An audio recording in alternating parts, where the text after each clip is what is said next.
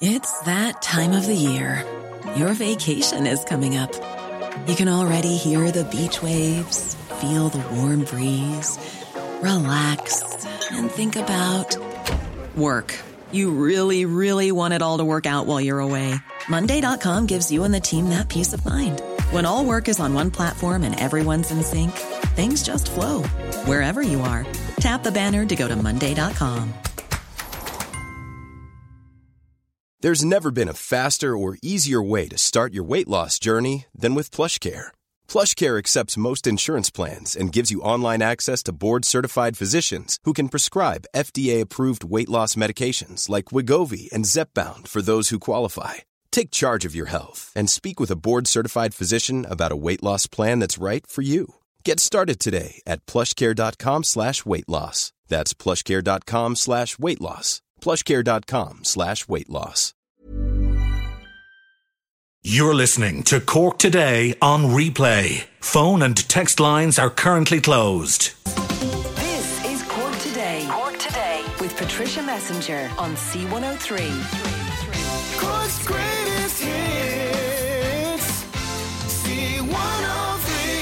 And a very good morning to you as we welcome you along to the programme. John John Paul is still out. Bernie is taking your calls at 1850 333 103. Anything you want to share with us, we would love to hear from you.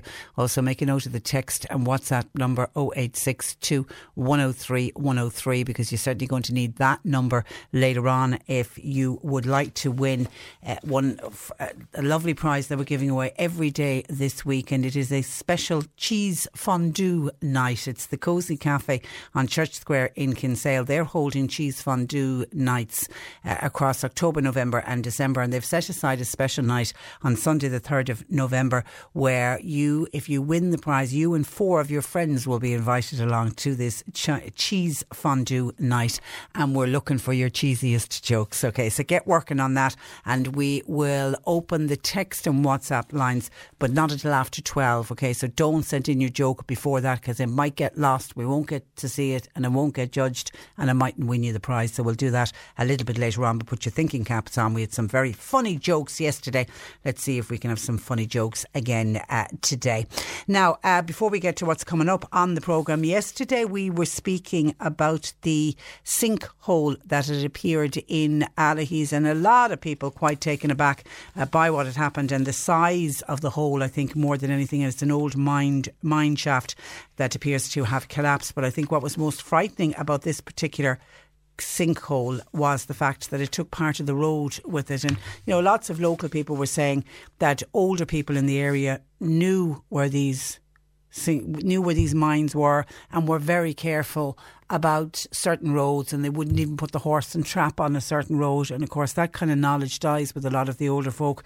And then trucks and cars are travelling on roads that were never designed for trucks and cars. And we're not too sure of what's going on under the ground. Anyway, Cork County Council within the last hour have issued a re- press release to the media that uh, speaks about the large, deep sinkhole that developed on the public road south of Allihies on the Beara Peninsula. The road has been closed to the public and newspaper advertisements have notified the public about this emergency closure and they will, I don't know if they've been published yet or they're going to be published now. It appears, according to Cork County Council, that the sinkhole is linked to the collapse of a mine shaft.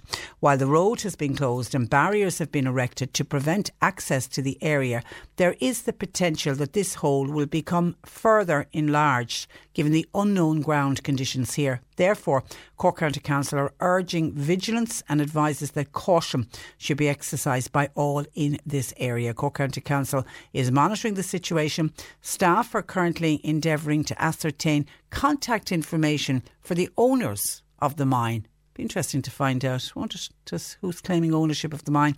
Separately, Cork County Council have asked the Exploration and Mining Division of the Department of Communications, Climate Action and uh, Environment to undertake a survey of the area as a matter of urgency to determine the extent of the undermining and the potential risk of further collapse in this area. And further information will be issued as the situation develops. But Cork County Council are urging all members of the public not to go near the sinkhole and to not to go beyond the safety uh, barriers. And all we can do is reiterate those words from Cork County Council because you know what's going to happen, particularly at the weekend. You're going to have the people out, everybody wanting to have a selfie. Wouldn't it be great to have a selfie with the sinkhole?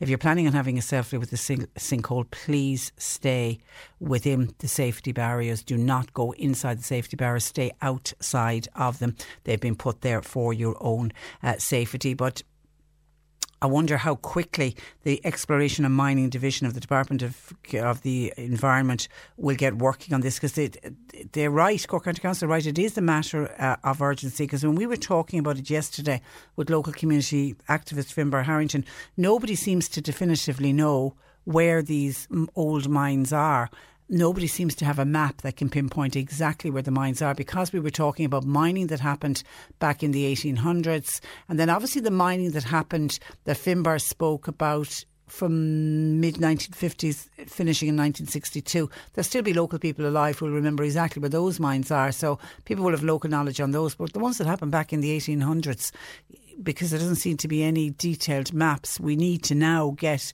the detail of that. I was hoping yesterday when we were speaking about the geological survey that they might have had some information because that low flying plane was flying over West Cork earlier on this year and back last year. And they certainly would have gone over the Allihies area. But unfortunately, the type of instruments that they have on board and the type of information they are compiling doesn't show where these empty mines are, which is a bit unfortunate, but something needs to be done. And as a matter of urgency, we do. And for the people living in those areas and people who travel on those roads, we need to find out for sure where the mines are and if there is any potential risk of further collapse in the area. And is there anything that can be done to reinforce roads? Is it a case that we may have to close off roads to heavy vehicles, for example? But good to know the Cork County Council are on top of it. And as they say, they will bring us any information as it comes to hand. So thanks, uh, Amelia, to Cork County Council for that. And I want to give, if I can find it here somewhere, a quick mention to a lovely email that I got in yesterday. And I just ran out of time and didn't get around uh, to it. And it was, it's just to give a quick mention to Dara O'Shea from Donoughmore.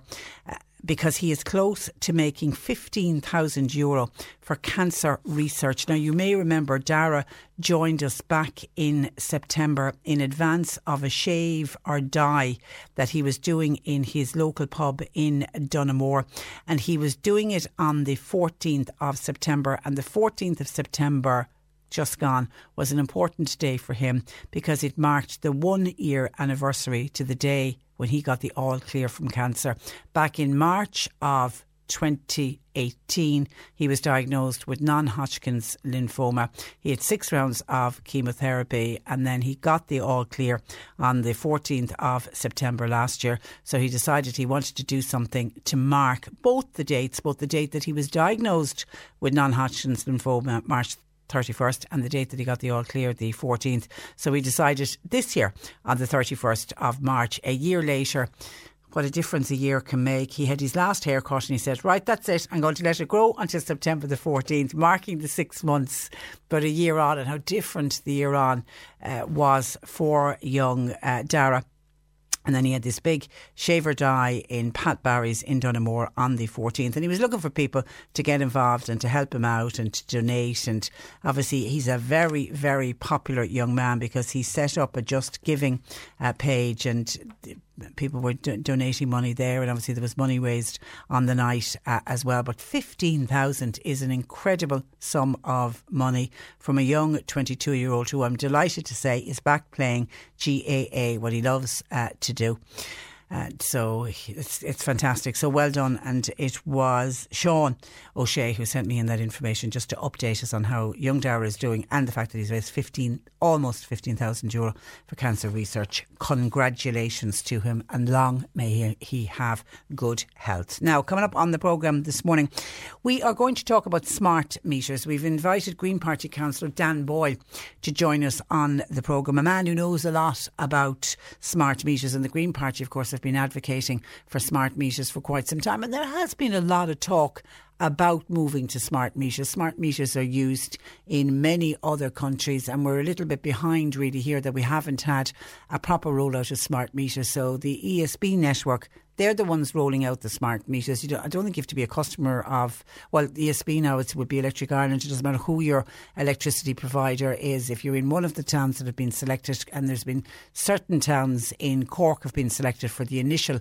rollout of the smart meters, letters have started to go out to people to say, your house has been selected, you're going to get a smart meter. So we're going to find out a little bit more about it because we had a lady who contacted us last week who was a little bit worried because she had heard that there was health implications and health worries around smart meters. So we want to, I suppose, dispel some of the myths as well because smart meters are all part of climate change and anything that we can do for the environment has got to be welcomed. So we'll talk about that. So if you have a question, a query or a worry with regard to smart meters, can you get it into us, please? Because Dan Boyle will be joining us in a couple of minutes. So 1850 333 103. 11 towns, including Mallow, are hoping to become get the status of autism friendly towns. It was Clonakilty, always ahead of the posse on everything, aren't they, Clonakilty? Clonakilty last year became the very first town in Ireland to pick up the status of autism friendly. And I remember at the time when we did interviews about it and what a great news story it was for the people of Clonakilty. I remember saying at the time, I really do hope now that other towns will take the lead from Clonakilty and that they'll follow on and that more will do what needs to be done in order to pick up that status of autism friendly. And it seems 11 towns have done it, including Mallow, which is terrific. So we will be speaking uh, with the Deputy CEO of As I Am, who are the autism charity that work with the towns along with SuperValu to make sure that they tick all the boxes before they can get that status of autism friendly. Katrina Toomey will be joining us, the wonderful Katrina Toomey. We joined her last week on a very sad note when we were talking about that man that had been murdered on the in, in the city. But today it's more of a positive news story. She had the wonderful Father Peter McVerry down with her yesterday. And they have they're about to open up housing. I mean, Cork Penny Dinners have been feeding the hungry of Cork since famine times. God, little did they know when they set up penny dinners back in the famine, little did they know that over 150 years later they'd still be feeding the good people of Cork and they're feeding more people in Cork now, I think, than they probably did uh, since the famine times, which is a sad, sad reflection on society. And they're at the cold face of it. They see the people that are most in need on our streets every single day of the week, 365 days of the year. They even serve food on Christmas Day. There is no day that penny dinners don't do, do not open their doors to the poor. They're an incredible organisation. So they've decided to go into housing. So I really am interested in talking to Katrina Toomey about her plans. So she'll join us on the programme this morning. And then we're going to get an update on the plea to try to reduce fares for the good people of West Cork. There's been a crazy situation in, in not West Cork, in East Cork. There's been a crazy situation that depending on when you jump on the bus on East Cork will determine how much you're going to pay for your ticket. You would always have assumed the closer you were to your destination, the cheaper your ticket will be. Not the case if you're travelling on a Bus Éireann bus out of East Cork. So we'll get the latest on that story. And then it is Tuesday, so Joe Heffernan will join us after half past 12. And today we're going to look at how to build self esteem and we'll go through the various building blocks of self esteem. And self esteem is something we can all work on and it is so important if you have children to work on young people's self esteem. I think it's one of the greatest thing before any kind of education. I mean, education is, is important, but if the child doesn't have good self esteem, all the A1s in the world are going to get them nowhere without the, it's the self esteem that will move them on to the next level. So we'll talk about that with Joe. 1850 333 103. Text WhatsApp 0862 103 103. Tom in Bantry heard me speak about the sinkhole in Allihies and the mines and how a lot of people, well, we don't know exactly where all of the mines are. And our Cork County Council have now called on the Exploration and Mining Division at the Department of the Environment to undertake a survey just to determine the extent of mining and undermining and find out where these mines are and if there's any potential risk for further collapses, uh, a collapse in the area of West Cork because it was the area where a lot of mining went on and to do it as a matter of urgency. Tom worked in a mine in Bantry and he says he clearly remembers the they bought the equipment in 1964. They brought it from the Allihies mine. It was closed down in the 1950s, even though we heard yesterday, Tom, that they mined the late 50s and it finally closed in 1962. So that would tie in with you getting equipment in 1964. Anyway, Tom says a lot of the miners then went to Butte, Montana for work when the mining dried up in West Cork. The Bantry mine closed in 1967. Tom heard one of the mines actually went out under the sea floor. There were shafts all over the place. Isn't that incredible? And then to hear from the Geological Survey yesterday, because we know that they were mining in the main for copper at the time. There's still a lot of copper ore in West Cork. That was one of the things that came out from the Geological survey. So I don't know if people are going to go back mining or not. But because there was a lot of mining done over a long period of time, we need to make sure that the ground structure is safe. So when people are driving over an area where there was mining underneath, that we're not in danger of more of these sinkholes. Because they say the sinkhole, you probably saw the photograph. It was on the papers. It was certainly all on social media over the weekend, the one at Ali. He said is a very, very deep sinkhole that has taken part of the road with it uh, as well. That is a concern. 1850 333 103. Let's take a break and we're back talking about smart meters. Or today on C103. Call Patricia with your comment. 1850 333 103. Last week, a caller to the programme was looking for advice on smart meters because her house had been selected as part of the Climate Action Plan to install new ESB smart meters. She was concerned about the health implications of these meters. So, Green Party uh, Cork City Councillor Dan Boyle joins me to talk more about this uh, technology. Good morning to you, Dan. Morning, Patricia. And, and you're welcome to the programme. I suppose let's start at the beginning. Can you explain to listeners what is a smart meter? Well, I, I suppose it's better calling it a smarter meter. Okay. Uh, it, it's using technology to transfer information back and forth when people are using electricity. Uh, and while, while this be useful, is that in the future, uh, when people have uh, renewable sources of energy like solar panels or geothermal or maybe even a, a wind turbine, uh, that uh, when they're consuming electricity, they have the capacity of selling back to the uh, electricity companies. And they'll be able to do that with one of these smart meters. That's right. But why are they so good for the environment? Well, is, energy uh, and the use of energy, the generation of, en- of energy is it, it causes uh, many of our, our greenhouse gases. Uh, that is one of the uh, main reasons behind the climate change that we're, we're experiencing. So we, we, we need the technology that, that helps us to use the energy more efficiently, how we produce it and how we use it. So the the idea would be that householders would know when they're using an excessive amount of electricity, and the hope would be that they change their ways. Is it? Uh, well, that's that's part of it. Uh, there there are uh, items that people can get like uh, special plugs that uh, they, if you put an appliance in it, it will tell you as you're using it how much it's costing you. Uh, so that's a benefit to the consumer. But smart meters do that on a wider scale, uh, so that they they can plug into different tariffs, and, and people can pay uh, a more appropriate cost for their electricity use. So you think financially they're better for a household as well? Well, the, the more information we have, uh, both as consumers uh, and as companies who, who produce and sell energy, uh, the, the, the, the lower the costs become. Uh, and the, the better able we are to deal with the um, environmental impacts. Are there any charges to the household to have a smart meter installed? Uh, not from the meter itself, no. Um, the, uh, the the installation is being borne by uh, the electricity companies, uh, ESB mainly at this stage. Uh, they intend over the next five to six years to have a smart meter in every house in the country. Cork is one of the areas that are having the smart meters be, being put in first. And they've selected they've selected uh, particular towns, haven't they, to start the initial uh, rollout? well- yeah, yeah. Macroom, Bandon, Clonakilty, Kinsale, Carrigaline, and Blarney was uh, they're they're some of the first areas to be upgraded. They'd be the very first, yeah. But the, the they're hoping to have uh, half a million done in all Ireland uh, over uh, by the end of this year.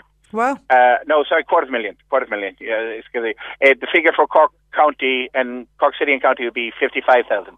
Okay, because I know I was looking it up yesterday. It takes about I think forty five minutes to actually install it. I mean, they're to physically being installed in every house. They do, and, and they replace uh, where the meters, the traditional meters, are in people's houses. So they're, they're not being put into no locations. The old meter is being taken out, and a new meter is being put in. And in many cases, that's actually outside. And I mean, my, my would meter is, outside. is, is outside. Yeah. Uh, for older houses, though, uh, they are uh, inside. Are they widely used in other countries, Dan?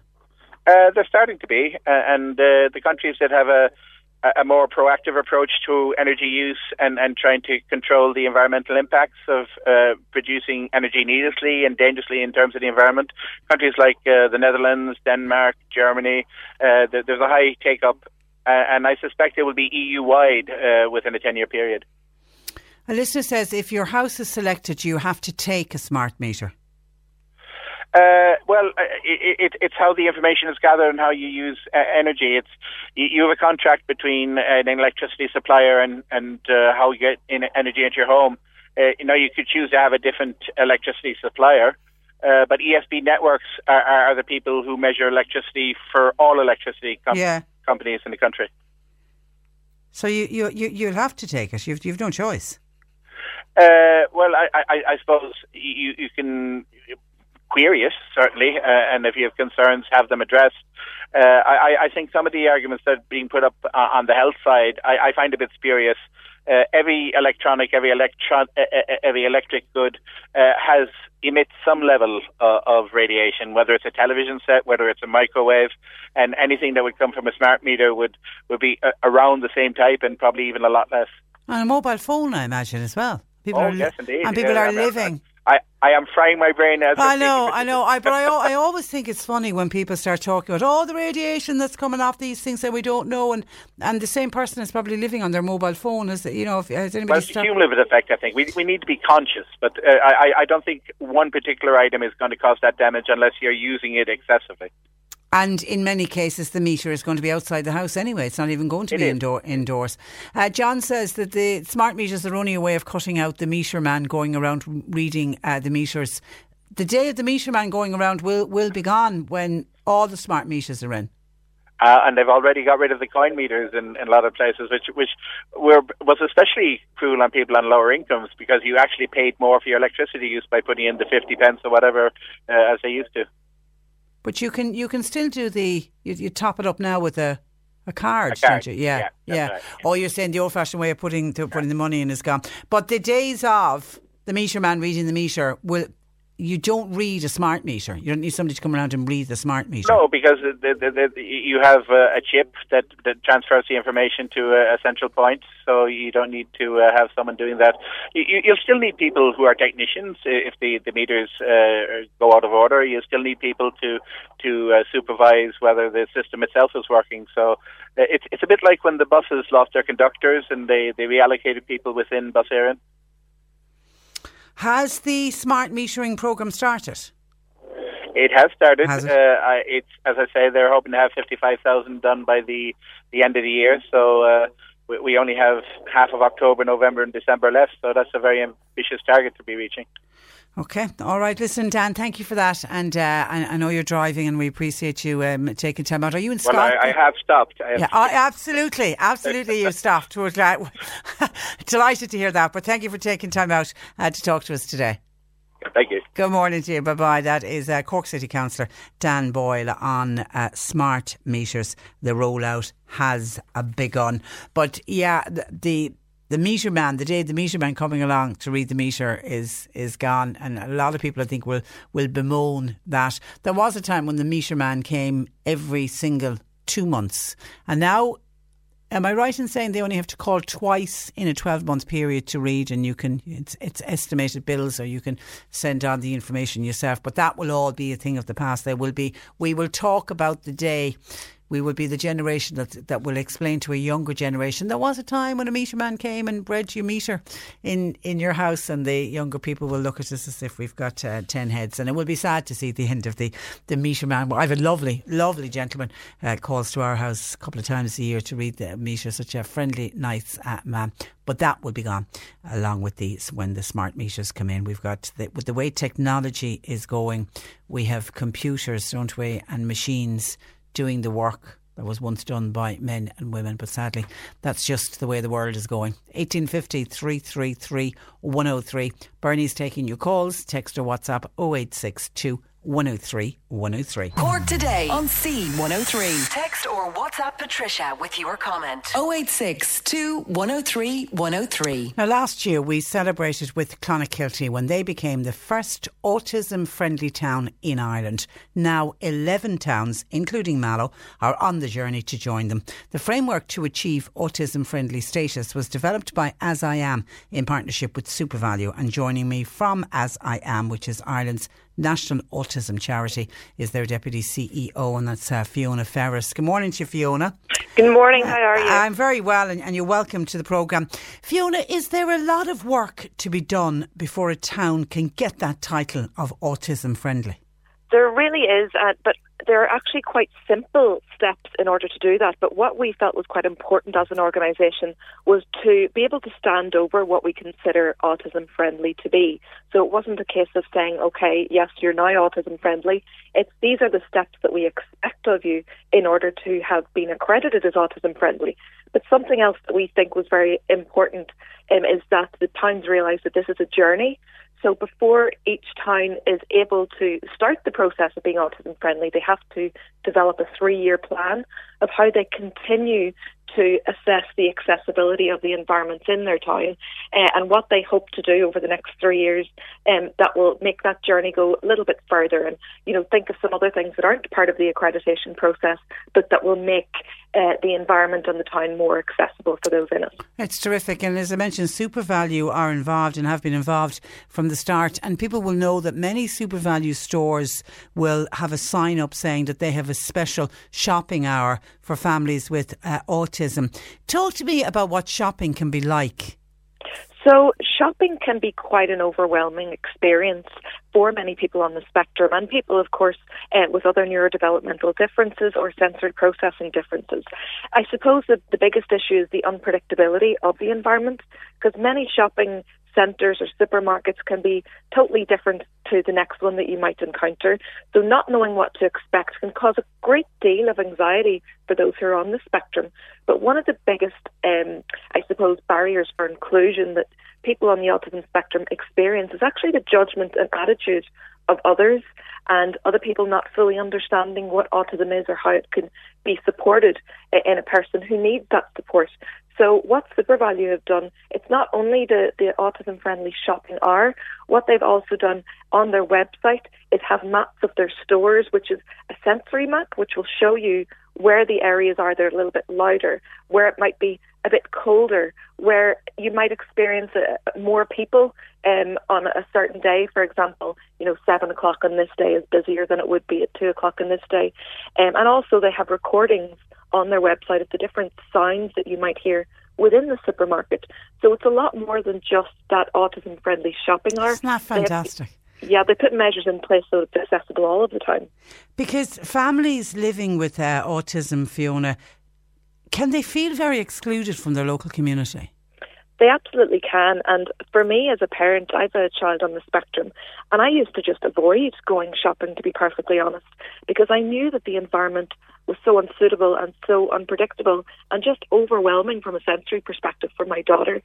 And I knew that within a certain amount of time, she would become overwhelmed and there'd be a meltdown. And of course, when other people start to, to look at you as if your child is just misbehaving, um, or if they're just, you know, the bold child or a child having a tantrum, and you just want to be able to say to them, well, actually, it isn't. They're just so overwhelmed. And having that judgment is just not something that you need as a parent who's already doing their best to, to support their child and just go about your everyday life. So just knowing that whenever you go to the supermarket and people understand uh, and the staff have been trained, I can't even explain how much easier it makes it for a parent who is shopping with a child in the spectrum, but of course also for autistic adults. Um, because autistic children do become autistic adults. And as you're an adult, you want to be able to go shopping as well and know that others understand you and know how to support you. Yeah, and you, you want to be uh, lead a normal life as possible. And the Exactly. thing, the, the one thing with autism, you don't come with a big sign in your head saying I'm, you know, I'm autistic. No, that's the thing as well. that Autism is an invisible condition. So there's nothing physically characteristic that would show somebody that, of course, you are on the spectrum. So what we like to say in As I Am is that, you know, autism friendly measures are people friendly measures. We should be treating everybody with the same amount of respect and understanding that everybody has the same accessibility rights as each other. And we shouldn't be expecting to see something whenever we're talking about autism because all of the differences associated with autism are neurodevelopmental. So it's sensory processing differences, communication differences, differences in how you imagine uh, and socially imagine. So there isn't anything physically characteristic that would, you know, point out to somebody that this person might be on the spectrum or having difficulty with this environment. Have we figures, Fiona, on the number of people who live with autism or have a, an autistic member of their family in this country? Yes, so um, there was a study done in 2016 that showed that one in 65 people in the education system are on the autism spectrum. Now, of course, that's one in 65 people who have been diagnosed, and it's talking specifically about the education system. What we need to think about there as well is the amount of people who are undiagnosed, those who are going through the process of being diagnosed. And one in 65, what that means is, by extension, almost a quarter of a million people are living in Ireland who have a diagnosis of autism or who have an immediate family member who have a diagnosis of autism. So if we're not putting measures and steps in place to facilitate, support and include those people, that is a massive cohort of society that, that is being excluded and is feeling isolated. And you you were diagnosed at, at 15, Fiona. Is, is it unusual to get a diagnosis? What some people would say 15 is a bit is very late to get a diagnosis. Well, see, the thing is with girls is that autism is quite different in girls, and the diagnostic criteria was never really developed with females in mind. So it is quite common for girls to get diagnosed a bit later, either late childhood, teens, or even early adulthood.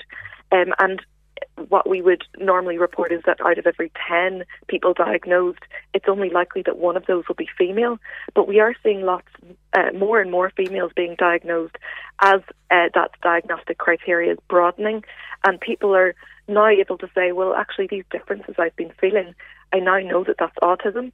Whereas before, it might have been misdiagnosed or just gone missed totally, just under the radar, because the differences that, that females experience aren't always typically characteristic of autism. So being diagnosed at 15 as a female really isn't that uncommon. Uh, but, uh, and I know your speciality is early years training, uh, uh, and I assume the earlier a child is diagnosed and the earlier that they have access to services. Absolutely. The better Early for that is- yeah. is crucial. Early intervention is so important. And that word intervention, I have to say, I'm not a huge fan of because it makes it sound like uh, you want to intervene with the Yeah. autism. But actually, what what we want to do is support the child as early as possible so that they're able to feel included and supported in all of the environments they encounter throughout their lives. Because the earlier that happens, the better that child is going to feel about themselves, the more positive an attitude they're going to have towards their differences, and the more people are going to understand how to support them. But of course, the earlier we get in with young children, the better, because after the age of seven, the brain actually starts to slow down in terms of its elasticity. So we can learn so much and absorb so much before the age of seven, and after that, it just takes that little bit more effort. So the earlier, the better in terms of child development and brain development. It's it's interesting you mention that because we're running a piece on our news on a group of parents in Cork City who are fighting the system because the school that their children are attending, the autism spectrum class only kicks in from first class. It's not for junior infants and senior infants, and they want their children to be getting the services at junior infants and senior infants because by the time they get to first class, they will be almost seven. Of course, yeah, and I mean, I, I'm not totally sure as to why that would be the case because if it's a Department of Education place, it should be available from junior infants. I, I don't fully understand the ins and outs of that one, uh, but what I would say is it's really important that the child gets supported as early as possible because you know first class, second class, that that's not really good enough. But yet again, a group of parents fighting, Fiona. It seems to be an ongoing battle. It really is. Um, and as a parent, I can totally relate to that that feeling that you need to fight for what you're entitled to. Um, and often, whenever we talk about special needs, what I like to explain to people is that autistic people don't necessarily have any needs above and beyond everybody else. They just have so much more barriers in place to being able to have those needs met. They have to fight harder to get access to their rights and entitlements than the rest of society do. It's not necessarily additional needs, additional barriers to those needs. And parents of children with special needs or parents of children who are on the autism spectrum, fighting is just a very unfortunate part of everyday life. Life's tough enough without without having to fight at, at the same time. And your own um, daughter, Fiona, what age was she diagnosed at? She was diagnosed very early, actually. She was diagnosed just before she was two, but I had her diagnosed privately. And it wasn't until she was about four and a half that she was diagnosed publicly. And was that because you because you identified it yourself? I'd like to say that I I should have seen it earlier than I did, um, but to be honest, she's so totally different to me and what I understood as autism. Because of course, every person is so entirely different. Therefore, every autistic person is going to be so entirely different to the next, and the ways in which she experiences differences, I don't. So we're kind of like chalk and cheese wow. in that sense. um, but um, I, I didn't see what was, I suppose, characteristic of autism for her. But the second I did, I just couldn't wait. There was no way I was going to sit back and wait well um, for years to have those supports put in place. And I was a very young mom. I was only 22 when I had her. So me, like many other parents, had to put myself under a lot of financial pressure to be able to get her diagnosed privately. But I, I certainly do not regret that because by the time she was diagnosed publicly, she'd already had, you know, a year and a half in an early intervention preschool, uh, which I believe was the making of her. And how's she doing now? She's doing great. She's 10 now. She's in fourth class. Um, I have fears that she's going to take over my job someday because um, she's she's started speaking openly and publicly about her experiences of being on the spectrum. Well. I mean, if you told me that she'd be doing that years ago, I never, I never would have believed it because she didn't speak properly until she was around five or so, and then she had selective mutism for about two years because of anxiety, and now she's just flying. And that's not to say that she doesn't have her challenges. She does. You know, she's acutely aware of her challenges, but whenever she thinks of autism, those aren't the things she thinks of. She now thinks of the things um, that autism presents her with that makes her different and unique to other people. Um, but also, she still needs a lot of support. Um, she goes to psychology every other week and to help her with her anxiety, and um, because that's something that is a, a huge area of need for her, but might not be for another child. So every child will need their own unique combination of support. Yeah. Ah, that's every child is different, and what a boring world we'd live in, Fiona, if we were all the same. And that's exactly what she says. well done. All right, listen, a real pleasure to talk to you, uh, Fiona. Thank you for that, and good luck with the 11 towns, especially so on, on this journey. We'll talk again. God bless. Will do. Uh, take care. Bye bye. What a lovely lady that is, Fiona Ferris, who is Deputy CEO of As I Am. 1850 333 103. Bernie continues to take your calls. And we're going to take a break in the next hour. We're going to be speaking with Katrina Twomey of Penny Dinners. They're branching out into housing. We found out why. We were talking about smart meters in the last hour with Councillor Dan Boyle. A listener says, I have prepaid power, so will I be able to get a smart meter? And by the way, I don't want one. I've just taken a quick look on the ESB networks who are installing the smart meters. It doesn't say anything about prepaid power, so I don't think it's going to make any difference because the smart meter just replaces the meter wherever your meter is at the moment. So I imagine it's going to be the very same type of meter. I can't see anything certainly online where they mention prepaid power. Anyone who's already had the ESB networks around installing the smart meters, if you can let us know if you're on prepaid power, were they still able to install a smart meter? And I also would be interested to hear from anyone, did you refuse to get a smart meter? Because certainly we're hearing from some people who just don't want a smart uh, meter. Somebody was making the point that I've, uh, I've uh, had a meter in Where's that other um, text? I've had a meter in place uh, for 50 years, says John. There's nothing wrong with it. I don't want mine replaced. It's interesting that we are hearing from people. A lot of other people can't wait. I mean, I know some people are saying that they they would like to request a smart meter if they could, they want to get the smart meter in because certainly people will save money on their electricity. I mean, if you are noticing that you're, you can see on your smart meter that suddenly you're, there's a lot of electricity being used, it will prompt you, I think, to take a look around the house and see what exactly is causing all of this electricity and maybe has the dreaded immersion been left on, for example. So but there are some people who are, just don't want the smart meters. As I say, I don't know if you're able to refuse one or not, or what are the implications if you decide to say no. I'll stick with uh, what I have.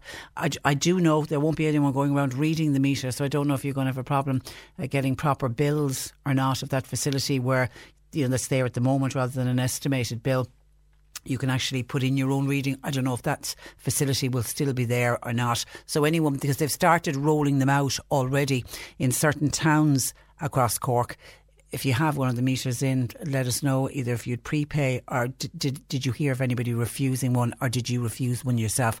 Uh, let us know. 1850 333 103. Don't forget to keep working on your cheesy jokes, please. It'll be in the final hour of the programme. We'll open the text and WhatsApp and get you to text in your funniest joke. We're calling it the cheesiest joke. Do you want to have it about cheese? Absolutely. Uh, get your jokes in, but it will be because we have teamed up with Cozy Cafe on Church Square in Kinsale. They're holding cheese fondue nights. They've selected the 27th of October and then the 10th and 24th of November and the 1st, 8th and 15th of December. But they're having a special fondue night on Sunday, the 3rd of November, and that's the night that we have our tickets for. And the plan is that if you win today on the programme and your joke makes us laugh and you get selected as having the cheesiest joke of the day, then the prize you will win is for your good self and four of your friends to go along to this special fun do night at the Cozy Cafe in Kinsale but you must be able to go. The tickets are only for the 3rd of November. So get working on your cheesiest jokes, please and we'll look for the details of those jokes in the next hour by WhatsApp. Heidi said, Patricia, here we go again on the news. A pony beaten so badly that he had to be put down. What is on these people's minds? Cruelty, cruelty. That's all we seem to be hearing. It is outrageous. There are pictures on the newspaper of that poor pony. I just had to sort of flick, tried to flick the page over as quick as I could without looking at it in too much detail. And I know pictures went up on social media certainly yesterday, and they came with a warning to people. It, seemingly, it was outrageous. Is is a good word uh, to use. How can anybody inflict that kind of pain on such a defenceless little animal? It's just shocking, absolutely shocking. And I, I, people who know me and, and, who listen regularly to this program will know my views when it comes to uh, animal cruelty. I, I can't even. I'm gone to the stage. I think as I'm getting older, I can't even read the cases when it comes up. It's the or the other ones is you know any of the child abuse cases. There was a time when I was younger where I was able to cringe, but I'd read through them. I just I can't do them anymore. I just and I don't know if that's a sign of aging as you get older. Your tolerance level for that kind of things. I just I find it too upsetting. I get too emotional and it will play on my mind and all I'll be doing is if it's an animal thinking of the poor defenceless animal or if it's a child that's been abused I just I can't yeah uh, but yeah, Heidi, I did see it, and I'm, I'm, sure a lot of other of our listeners saw it as well, and were equally equally uh, disgusted with it. And I suppose something we're all equally disgusted with at the moment is the condition of our this housing crisis that we find ourselves in, and it just doesn't seem to be getting any better. So I was delighted when I heard that Father Peter McVerry was coming to Cork yesterday because he's the man for the pleasure of interviewing on this program, and I always love to interview Father Peter McVerry. And every single time I interview Father Peter McVerry, when we're back in the office afterwards, I'm always making the point why is that man not listened to? He always seems to make so much sense. And he's the kind of guy, I think, if I was in charge of this housing crisis, it's the Peter McVerrys, the Paul Sheehan's from Simon, the Katrina Twomeys. They're the people I'd have around a table and say, all right, guys, we have this amount of money What can we do with it? How do we solve the problem? So I was very interested yesterday to follow all the media reports on Father Peter McVerry and what he had to say in Cork. And he said yesterday that the government have to concede that their strategy to reduce homelessness is simply not working. Give it up. What you've tried to do is not working. He said society should be outraged at the image which emerged last week of the homeless five year old boy eating his dinner off a piece of cardboard on a street in Dublin. He said we should be absolutely outraged at this. But he said that's yesterday's news. We've forgotten about it already and we move on and things become normalised. And I do think that photograph of that little boy and he was kneeling down and he had his little coat on him and, and his hood his hood up and somebody had given him maybe his his mammy or his daddy had given him a piece of cardboard to put on the floor and he was kneeling down and then on the piece of cardboard was his little paper plate with I think did somebody say he was having some bolognese some pasta or something and he was eating it off the side of the street. The family had obviously come to a soup kitchen, and then it was last week. And then I said I got to see it when I was in Dublin on Saturday night. I couldn't get over the amount of children, little little kiddies in, in buggies, and small children being handed these plates of hot food from the side of a street. It was down Grafton Street, eight o'clock on what was starting to be, you know, that starting to get quite chilly. And you're just thinking those children should be home in their beds. And here they were eating their dinners on the side of the street. And it was that amazing photograph that was captured last week. And everyone, I think, was shocked by it. But you know, Father Peter is right. It's yesterday's news and, and we move on. And he said yesterday while he was in Cork that it's now more than three years since the government introduced Rebuilding Ireland. He said the government's strategy to reduce homelessness and virtually every single month of the last three years, the number of homeless people has gone up. Hasn't gone down, it's actually gone up. He said, At what point do you say our strategy is not working? He said, We've got to revisit it. The Emperor has no clothes. The Emperor won't acknowledge that they've no clothes. We've got to revisit rebuilding Ireland. He said it simply isn't working. And then obviously the journalists that were around yesterday were, you know, saying to him, what, what, what do you do? You know, what needs to be done? Um, and he said for local authorities, they should be looking for funding opportunities. They should be t- looking for more for more ways to buy properties, and, and you know, and obviously he was backing people like Katrina Twomey and Cork Penny Dinners. He said compulsory purchase vacant buildings where their owners cannot or will not bring them back into use. And he's also called, though this would be very controversial and I don't know if it would ever be uh, introduced. He said, the out he, he this is what he would do outlawing for three years evictions from the private rented sector into homelessness until the state gets a grip on the problem until the state decides we're going to build enough houses, and until they do that, nobody would be allowed to be evicted from a private rented house. Now, I, I cannot. Um, I certainly cannot see that happening, but that's one of his suggestions. I know, but the compulsory purchase order one, I think, is one that definitely needs to be looked at. And then, while I was digesting all of that from Father Peter McVerry yesterday, I also saw that red tape is causing delays of up to two years in getting fast tracked housing developments under construction. Property in- industry experts are saying that while the strategic housing development scheme that speeded up the planning approval for projects because at one stage they was they realised planning was a problem, so they decided right we'll bring in this strategic housing development scheme and that will speed up the planning. So it's done that. But now it seems it doesn't reduce the barriers to commencing work. More than 16,000 homes and 7,600 student unions, student units had won permission under this scheme. So they got fast tracked through planning. And that allows for developments of at least 100 homes or 200 student u- unions, units, keep saying units, unions, units, to bypass the council planners and they go straight to An Bord Pleanála. So that speeds it all up and they get the planning. So they get the planning. And while the scheme is more than two years old and was intended to get more housing built faster, work has yet to begin on around two thirds of the approved housing. And according to the Irish Planning, in, Planning Institute, the post permission period is now increasingly getting more complex. So we solve one problem, and then what happens? We just invent another one or we discover another one. So we just We're standing still.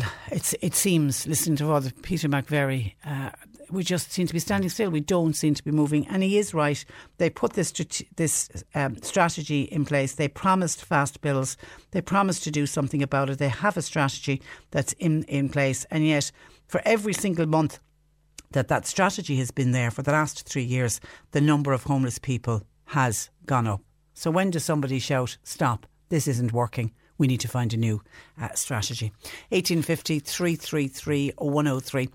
Bernie is uh, taking your calls. You can text or WhatsApp your thoughts and comments 0862 103 103. C103 Jobs. A plasterer is wanted for immediate start. That's in the Carrigaline area, while a general operative is required for immediate start with a company specialising in concrete polishing. Service is based in Banteer, but the work is nationwide a retail store manager that's wanted for Mark's Models Cork branch that's on Oliver Plunkett Street. While part time staff are wanted for a takeaway in Aherla. You'll find all the details and more job opportunities by going online now. Just go to c103.ie forward slash jobs for more.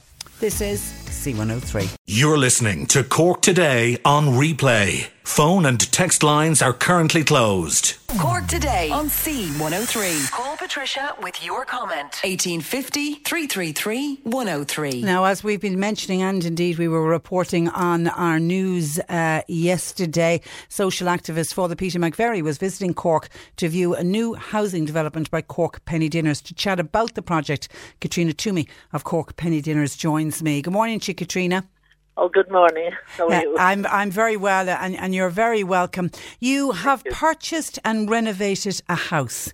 We have. Now, tell me about how, tell me how this came about. Firstly, Well, you know, you know, down through the years, we've seen so many things happen, and we've seen so many struggles, and we just feel that not a lot was being done, and in some instances, nothing was being done, you know, as such, and yet we, we just felt like that we we would take a look at this, so we researched it. We went to, to Brother Kevin's up in Dublin, and we went to a place called the Cornerstone in Manchester, and around to the various areas, like to see how best we could come up with a plan, and we decided that that there was a great need for kind of a facility that would allow people get ready for their own home and to take them in, you know, from homelessness. So it's um it's a two year. Uh, uh, the, the house has three two bedroom apartments in it, and each we put there's six men going in there, and they're going in next month. And what will happen is they'll be there for two years, and at the end of the two years, if everything is good and there's a, a good reference, then City Hall. We spoke about this with Minister English and Brian Geaney from City Hall was there as well, and we spoke about it before that with Valerie O'Sullivan that we would basically get people ready for a council property, so we would have a good reference, and they would move forward then with that with their own home for life at the end of it. And during the two years they're with us, like we will have all the wraparound support services in place for them to get them to from A to Z.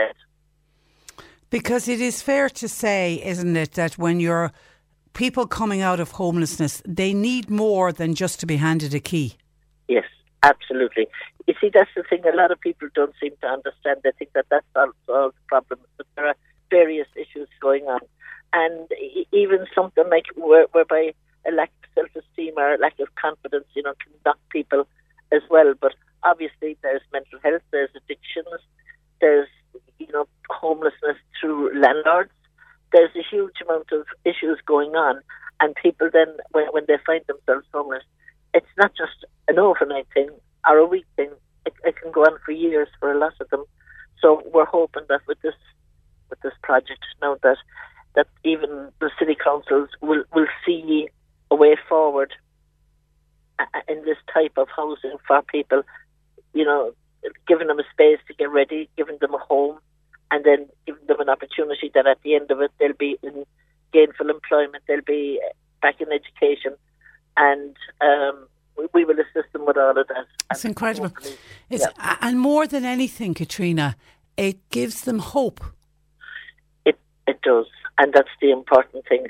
And it gives them a hope and a way to do things because with the support services, they simply can ask. No, they don't have to fret or worry, or they don't have to feel that they're not equal. You know, we're going forward, all of us as equals on this, and we're just, you know, happy to be in a position to facilitate this for people.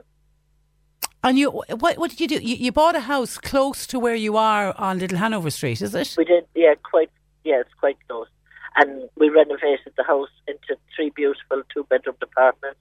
So there'll be two guys in each apartment. Look, we have to start somewhere. We're starting with the guys, and um, and what we're going to do is it's like they're practically finished now at the minute. Like it will be ready next month for occupancy, but we're going to kit them out completely so that when they go in, it's just a matter of hanging up their clothes and just to take everything away from everybody because sometimes people can be upset or daunted by the, the prospect of a home Yeah. when they're waiting so long for it as Yeah, well. And absolutely. that can, that can kind of add more issues, you know, of anxiety and, and, and stuff. When people are waiting a long time, a huge amount of issues arise, a huge, a huge amount of problems arise for that person.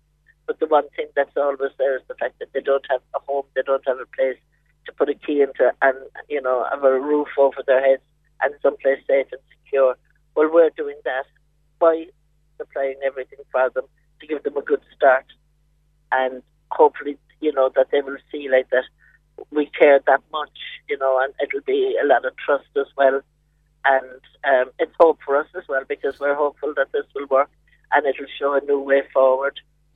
Oh, yeah, and you know, long term, um, these guys could go on then to become mentors for the next That's what we're hoping. for, for the next ones in. And have you already selected the six gentlemen who are, are, are going to be the first six? Well, we've had um, we've had a, quite a few interviews. You know, there've been two interview panels, and they've been a, a lot of the guys have been through the, the interview, the interviews, and we haven't announced yet who's going in there. Like you know, but we we will be doing that quite shortly.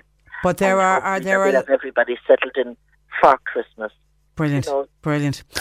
But a lot of interest on behalf of the homeless men wanting to be considered.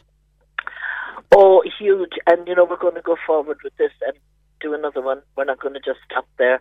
We're going to go forward and we're going to try and, build up this and hopefully, you know, that they know in Dublin what we're doing because Minister English actually saw the house and he thought it was an excellent idea because it is.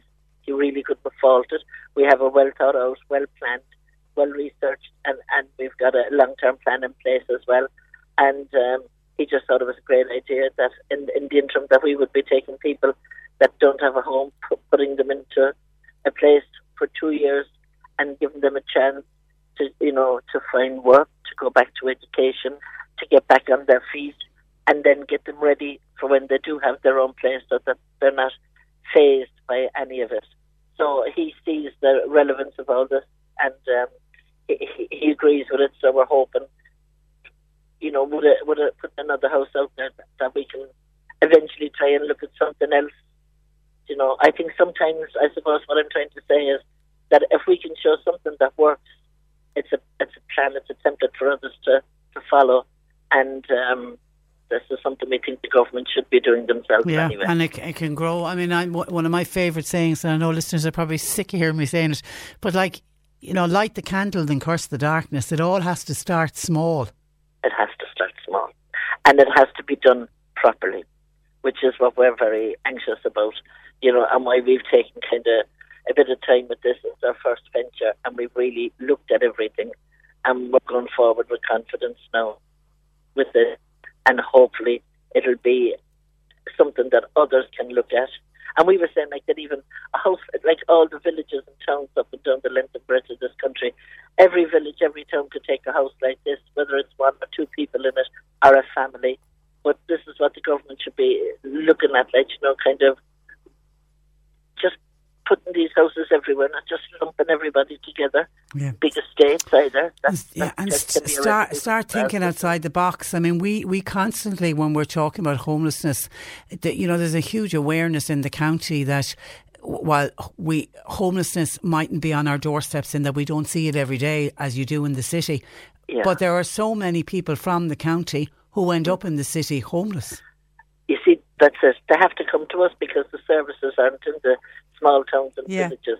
So they have to come up to the city because they can access they can access food, they can access clothes, they can get shoes, they can get advice, they can get everything in Cork in the city. You know, we're there and we provide the food and the clothes and whatever else they need. We can also signpost them towards towards services. So that's why they have to come to the services and in their towns and counties. But you're right, we have people from all areas, you know, from Cork and Kerry and places like that here in Cork. Actually, while I have you on, I was I mentioned on air yesterday. I was in in Dublin on, on at a disability summit, and I ended up staying in Dublin on Saturday night, and I couldn't get over the number of homeless people. Uh, and I came across two soup runs, and uh, people were had set up on the side of Grafton Street, and they were handing out, you know, hot food and clothes and stuff. Um, and I couldn't get over the number of families that were there with children. These were ch- families that I subsequently discovered had were staying in local hotels, but because Yeah. because takeaway food is so expensive and it can be you don't want your children living on burgers and chips. They come to the soup runs because it's good wholesome food. And I thought straight away of your good sales and penny dinners. Would you get families that are living in hotels and B&Bs We do, we do, and we cater for their needs as well because they don't have cooking facilities, so we'd obviously have to do that. But we give them things like, you know, those hot noodles and hot cups and stuff.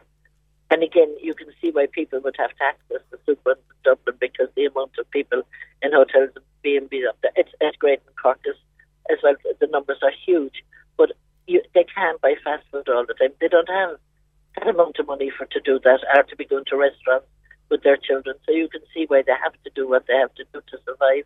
The children have to be fed. They have to get some nourishment inside them, and that's why they do it. You know, and and and like a lot of people would say, isn't it? Isn't this bad or is this this? You know, I would admire anybody that would take their child enough to get a proper nourishing, f- Yeah. meal inside them. Yeah. Like they Oh. have to do it. It's Yeah. their way. It's their survival mode. They have. It's the only way that you will survive. And the children need food to strengthen them. But isn't it so sad that in this country, that facilities like that have to be there for for people who are forgotten about? They're put into a B and B and they're put into a hotel and you know that's they're inside in one room. And then could you imagine taking a child out in the cold for when the soup runs start at eight o'clock or nine o'clock in the evening? Having to take a child out in this weather now to go down and get something hot to eat. and then they have to eat it they were Um, they were eating it on the side of the road Katrina they were sitting on the footpath Yeah, and isn't that some memory for a child to have? Oh. We had all that in famine time, and again, I, I, I will have to say again, in famine times that, that wasn't caused by the Irish, but what's happening now is at the hands of our own government. You know, so we don't need that type of a famine or that type of a blight in our country. We, we need to go forward and we need to bring everybody that's in that position forward with us. And they need to be looked after. The ordinary people on the street are the people that are looking after everybody else. Like even, you know, we couldn't we couldn't survive if we didn't have the amount of donations. Just just this week, like we had a huge donation in from, I suppose, Anna Noreen down in um, Drum Tariff. You Yeah, know, yeah. and what they brought it, and it's like Anna and Noreen bring it, and then they tell us who donated and who gave what, and and all the different things that they brought for us. But it's things like that that keep us going. So you can see where the, the goodwill is in the country. It's it's all over the country, and this is something that the government don't have. They don't have the heart. They don't have the goodwill, and they don't have the interest of all of the people of Ireland at heart. And you've launched your Christmas appeal uh, for this year Yeah. What are you looking Yeah. for Katrina Well, I suppose we're looking for anything that we give out as a gift because it's Christmas, and we believe that, like all the, like all through the year, they can get everything and anything off us, you know, and they can ha- they can access clothes, you know, second-hand clothes. They get toiletries, they get all that off us uh, down through the year. But at Christmas, like we just like to give gifts, a treat a treat, a little bit of a a treat you know, just to lift their spirits. Yeah. Like, yeah. Did you have a wonderful day with uh, Father Peter yesterday? Oh, don't know. It, it was it was fabulous, and we we'll be having Brother Kevin in now shortly because we have a warehouse coming on stream as well. And just today we had a guy down that he's a dentist and and he volunteers time with Brother Kevin up in Dublin. He's been doing it for the past five years, and him and his partner um, roll out the service up there, and it just means that people that don't have medical cards and that need, you know, treatment immediately, emergency treatment, that they're on hand for them. Because if, even if you don't have a medical card, you still have to pay. Even if you have to go to the CUH, you have to pay for your first visit, and um, so it, it, it'll be. And he would be setting up um, a, a room there so that people can go in and that the pain is taken away from them, whether it's pain relief they get or whether it's a procedure that they get. But we, we have to look at all of these things because can you imagine, you know, that there are people just walking around, they're sick, they're, they're in pain and, and stuff. So we're going to try and look at all the gaps that are out there. Wow. We're going to try and fill them. And um, and then in the warehouse again, we will have kind of other classrooms and therapy rooms, and we'll have a purpose-built kitchen whereby we can teach the basics of cookery so that people can survive on a budget and go back to the way things were, you know, without and and just showing them like it's more cost-effective like, to, to be able to cook something uh, on a budget and and it's very nutritious as well. So, and we'll have we'll have guest chefs in for that, and a lot of the classes that we roll out in penny dinners, you know, because we roll out loads in penny dinners, and we- roll out more classes, and we're hoping to create an orchestra as well because music is a great medium for everything, for unhappiness, for mental health, for loneliness, and um, so as well as having the High Hope Square, we hope to have an orchestra now as well. Incredible. You're you're just you're. I can see lots of people talking about the word inspirational. People are saying just you, you're just you are just incredible. Long, long may you and the rest of the gang and the likes of Father Peter McVerry and the likes of um, Father Peter McVerry was something else yesterday. No, Was he? he? He hit us on the, the head each time. And, um, you know, like I wouldn't have any clue, but he has loads of clues. But I think people, the government need to realise now that everybody is listening to Father Peter McVerry and they're listening to Brother Kevin. We're going to have him this week as well. So, you know, it, it, it'll maybe, and this is, we're all saying the same thing, maybe the government, somebody might stand up and say, okay, I'll on that cape and I'll try and save the day because as it is, nobody's doing anything. Well, I They're well, I and I'm I. I mentioned earlier Father Peter McVerry during his visit to you yesterday. Again, as he always does, you know, making so much sense, talking about the homeless strategy that was launched uh, three years ago, and virtually Yes. every month since that strategy Yeah. was launched. The number of homeless people has gone up. The strategy isn't working, guys. It's Do you know what I mean? working. This isn't rocket Yeah. science. It's And not it- working. it- Do something it's else. it's not going to work the way they're rolling it out at the minute. And they should just throw their hands up in the air and just walk away from that and, and pay attention to what, to what he says, to what Brother Kevin says, and to what everybody else in the country has to say on it. Nobody wants to or is accepting of the current crisis, and they're pleading, they're begging, they're, they're just asking the government over and over again to take this serious. But the government are coming back saying that it is being addressed. There is houses being built, you know, that there are houses being built around the country, and, and that there are enough beds for everybody. But everybody on the ground will tell you that's not true. Yeah. How come there's ten? know. How come there's ten thousand people in And emergency accommodation? it, as well as the Rebuilding Ireland thing going down the, the drain. Their their attitude is going down the drain very quickly as well because people are beginning to, to ask questions now saying, where are the beds? Where are the hospitals? Where are the houses? You know, where are the, the homes for these people? Where are the shelters? Where, you know, where's the support services? And it's not just homelessness. or country, as regards mental health, and our suicide rate is very, very high. You know, they're not they're not looking at the hurt that's being felt up and down the country, And you're and si- not serious. And you're seeing you're seeing it every day. Listen, I have to leave it there. I can see literally text after text, call after call, uh, wanting to applaud you to say, "Well done! You're just you're amazing. You're incredible. Long may you continue." And somebody says, "Do penny dinners take the Christmas shoe boxes for the children?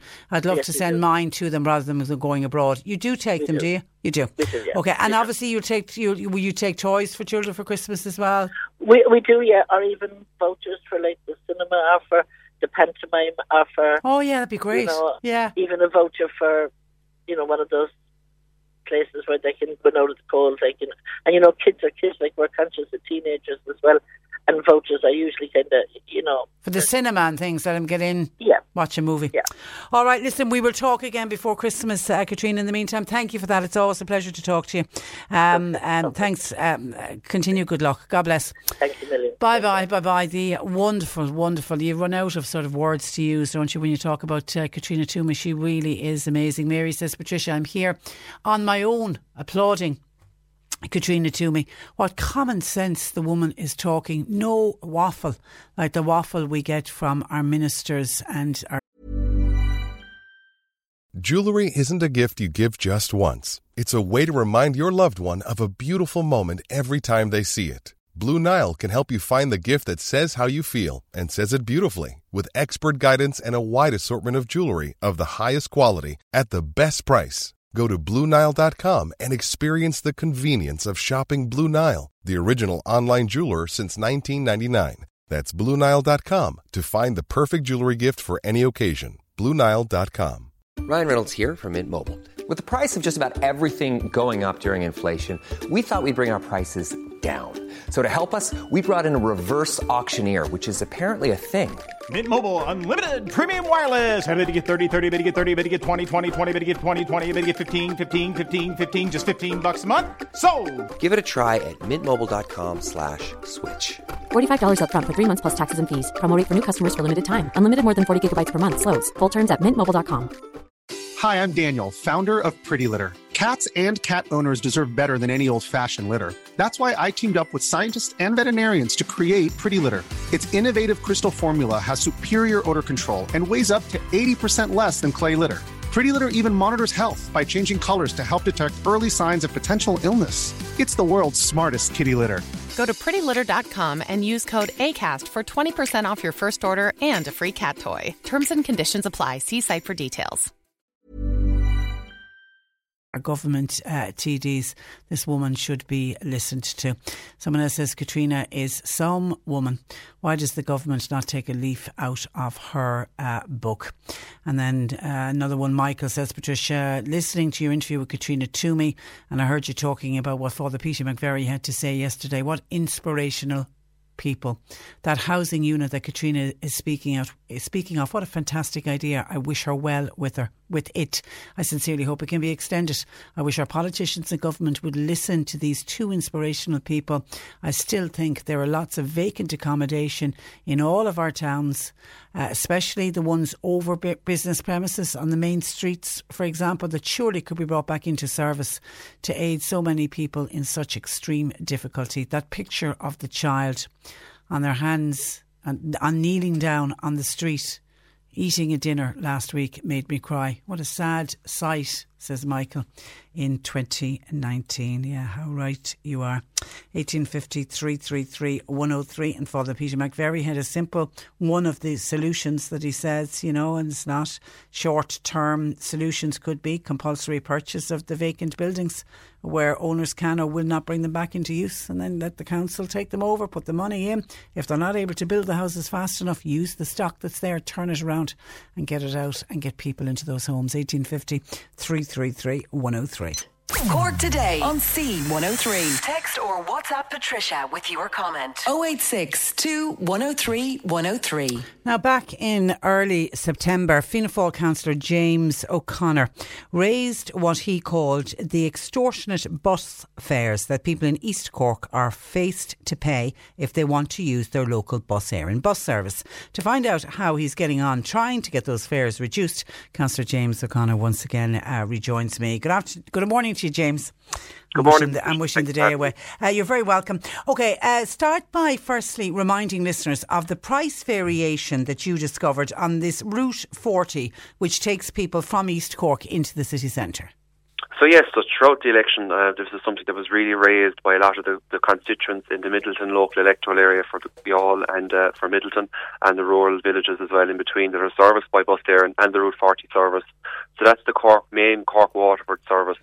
So basically, there's a complication, particularly at the border between uh, Waterford and Cork, where the services go from being commercial services, which uh, Bus Éireann have total call over pricing, to what are called uh, the, the PSO services. So that's basically where taxpayers' money is used to subvent the cost of running these services. But basically, I discovered a situation in Youghal uh, uh, along the, the, the N25 route towards Cork where I feel that Bus Éireann are taking advantage of, of people in my constituency. They're actually charging 19 euros for a return adult ticket um, from Youghal to go to, to Cork City. And, you know, it's, it's a county-wide problem in Cork. It's not just specif- uh, specifically here in East Cork or Cork East where, where, where I'm running as a general election candidate, but it, it, it, it's throughout the county. Um, so I've been working quite hard on, on, on getting Bus Éireann to, to, to come clean on this effectively. And I because because the, the what people will find amazing is that figure of 19 euro from Youghal. If you get on the bus at Youghal, that's what you'll hand over 19 uh, euro, and it's a 48 kilometre journey. But if you got on the bus in Dungarvan, which is 75 kilometres away from Cork City, you'd only pay 950. So that, half that, of what you've paid for a exactly. shorter journey, and that and, and I know it's because of the as you say it's the PSO. There's a levy on it, but that really frustrates and annoys people when when they see and hear those figures. It, it really does, and and Bus Éireann are claiming that that is the promotional service, and you know there's a, a lot of people uh, locally they're they're very very annoyed by, by that, and that, that that that's their excuse. So look, what I've done in order to progress this, so I brought it up firstly at a municipal district meeting of the local councillors in our area, and Bus Éireann officials were actually in attendance, are in attendance at that meeting, and they actually came into the meeting to address these questions, and they put the entire blame on the C, uh, onto the National Transport Authority, which they claimed had responsibility for setting prices on the PSO service. But we must remember here what we're dealing with is actually a commercial service that services areas in, in, in Cork County. And we basically have a blame game of passing the buck as to who is responsible for this. So I took it, I took it upon my own initiative to go to Leinster House to speak to one of the members of the Public Accounts Committee, which is uh, Marc MacSharry TD. I had a meeting with Marc. I explained to him the situation, what was going on, and questions were then put to the actual CEO of the National Transport Authority Great. about this situation in Cork. And their uh, excuse was that it's actually Bus Éireann's fault. So we've we've we've the situation where nobody's at fault. And so no, no nobody wants to take responsibility, and in the meantime, the good people of East Cork and as you say, other areas are paying more for their bus every day. That's that's exactly right. And this morning we've seen interesting reports coming out that actually show that, that, that the vast majority of people in Cork, in terms of commuting to work, still use the private car. And you know, throughout Cork County, in Mallow, for example, for a return ticket to go down to Cork, it nearly costs 13 euros at the return for an adult. Fermoy is 13, Mitchelstown 15, Youghal 19, Midleton 12. It's just too much money in order to incentivise people to leave the car at home. That's really what I want to try and achieve in my, my in, in, in, in, and, and, town, and, and certainly in East Cork and in parts of North Cork as, as well, and indeed West Cork, we do have a huge amount of traffic congestion, particularly peak times, morning and evening. Do you really believe that more people would take the bus if the if the prices were more competitive? If I was living in a town and I knew there was a reliable and affordable bus service outside the door that I could actually walk to every day and get take that as an option to go to work, I would utilise that service. I lived in Dublin for some time as a student in university, and you know everybody takes public transport, especially the younger people. You know the private car for a lot of people living in urban areas is, is something that they don't even consider as a means of getting to work. They only use it for when they're travelling around the country, and you know that is possible to achieve in towns. It can be done. It would not cost a lot of money. You know, we've seen a lot of money being put into infrastructural road projects in Westport and West Cork, which are very much needed. Um, but in terms of the, the, the investment we're putting into the, to our PSO services, in order to bring down the costs of how much it does cost to travel on them, and the capacity which is also a major issue, Patricia, and it actually hits off something you said you, you, mentioned there that our bus services in the morning are full, and in the evening there's a lot of people in Killeagh, Castlemartyr, Ballinacurra, for example, outside of Midleton town, that are ringing me and they're saying to me that they actually cannot get on the bus in the morning. Oh. Because Oh. when the bus gets to them, it's full. That's frustrating. We had a private uh, bus operator in West Cork, uh, Dave Long Travelled, uh, joined us a couple of weeks ago. He's setting up the, the West Cork Connect, which is going to. Actually, I saw uh, on Facebook over the weekend, I saw the ad has gone up for the fares, very reasonably priced uh, fares, much cheaper certainly than Bus Éireann. Any chance of a similar service out of East Cork? Something I'm really working on. I think it's it's part it's part of the solution. It's not entirely the solution. And the reason I would say that that is that bus Éireann are they're paid by the taxpayer to provide these services. and we, we we have a situation here, and particularly it's focused on on the N25 route where the prices are extremely high, and Waterford commuters that are using the same bus services are actually paying far less.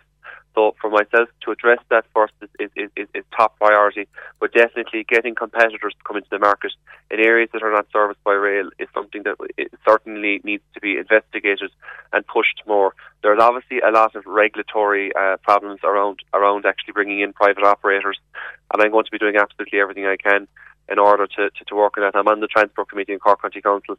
It's something I'm pushing at a council level, and it is very much part of the solution. Um, you know, and I think we're, we're, we're all conscious of promoting the environment and promoting eco-friendly modes of transport. But you know, rural Ireland can play its part, but we actually have to put the the, the, the, we have to put the, the, the infrastructure in the place. services have to be in place. That's why I think it's great when you when you know when people say about and when you look at the CSO uh, figures that that you're quoting about the number of us have, have, to commute to work, and you look at Dublin and people are uh, not, not commuting are not using um, their own cars they can afford to do it. They've got the Luas, the Dart, they've got buses, they've got trains. You know, we don't have those services down here. There's lots of people, as you say, would love to get on the bus, but they simply can't. Okay, listen, James, keep in contact with us. And in the meantime, we leave it there. Thank you for that.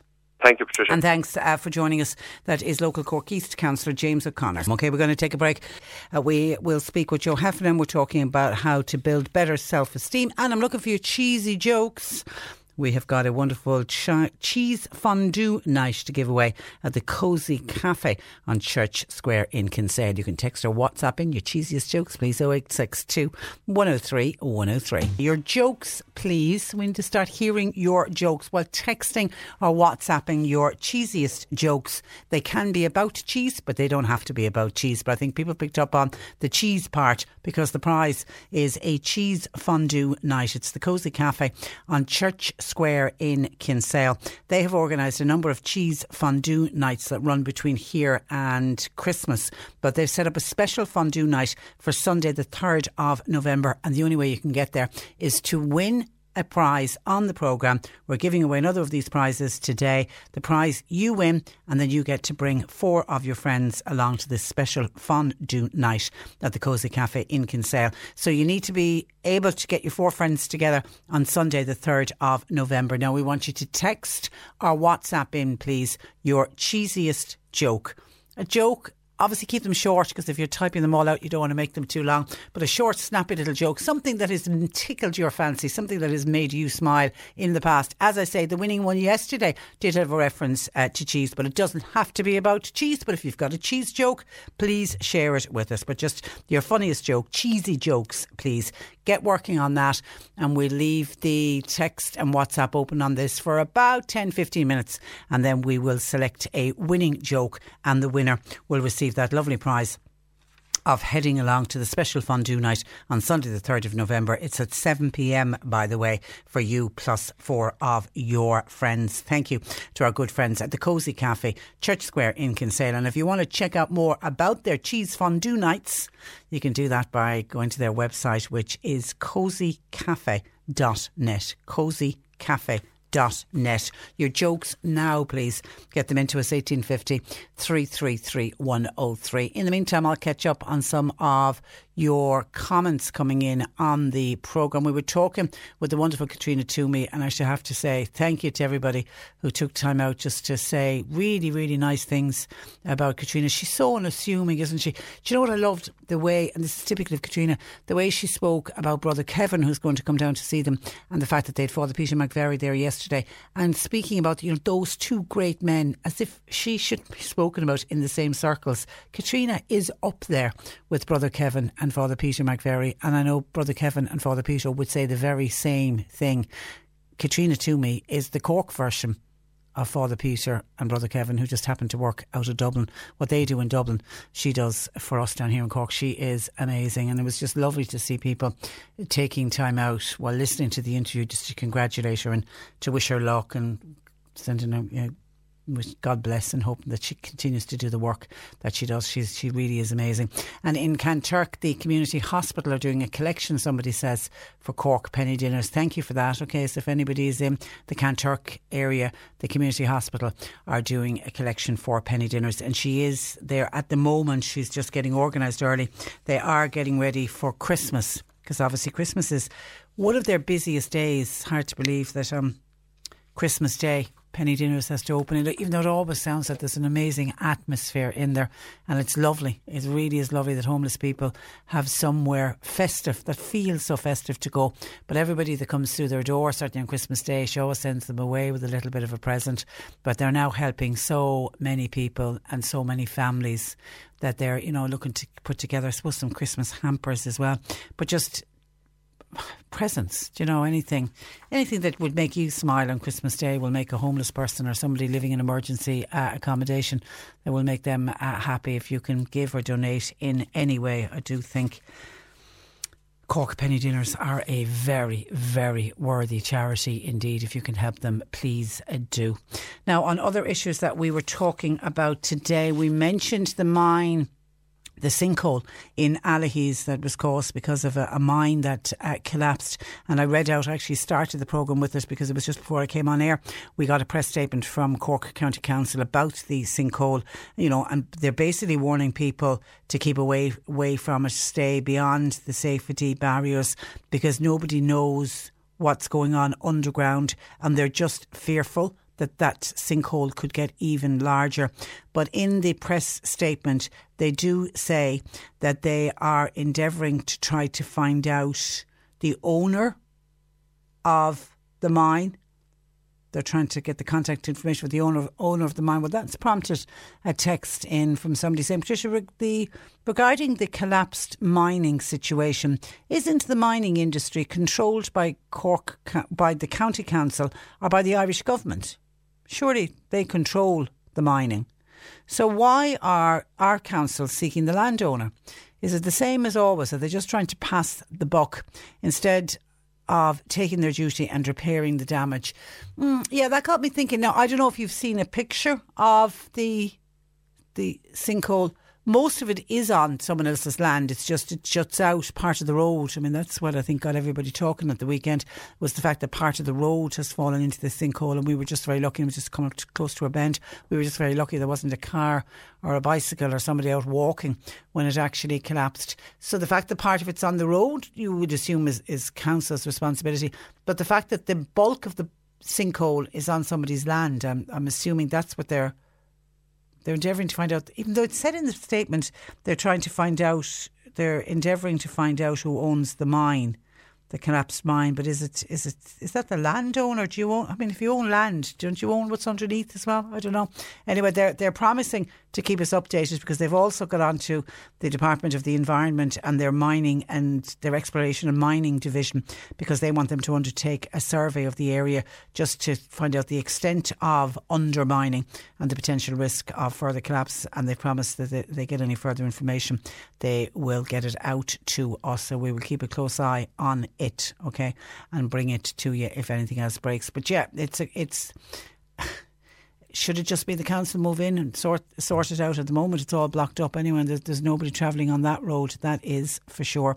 On that port, thank you for your your text by the way. 1850 333 103 0862 103 103.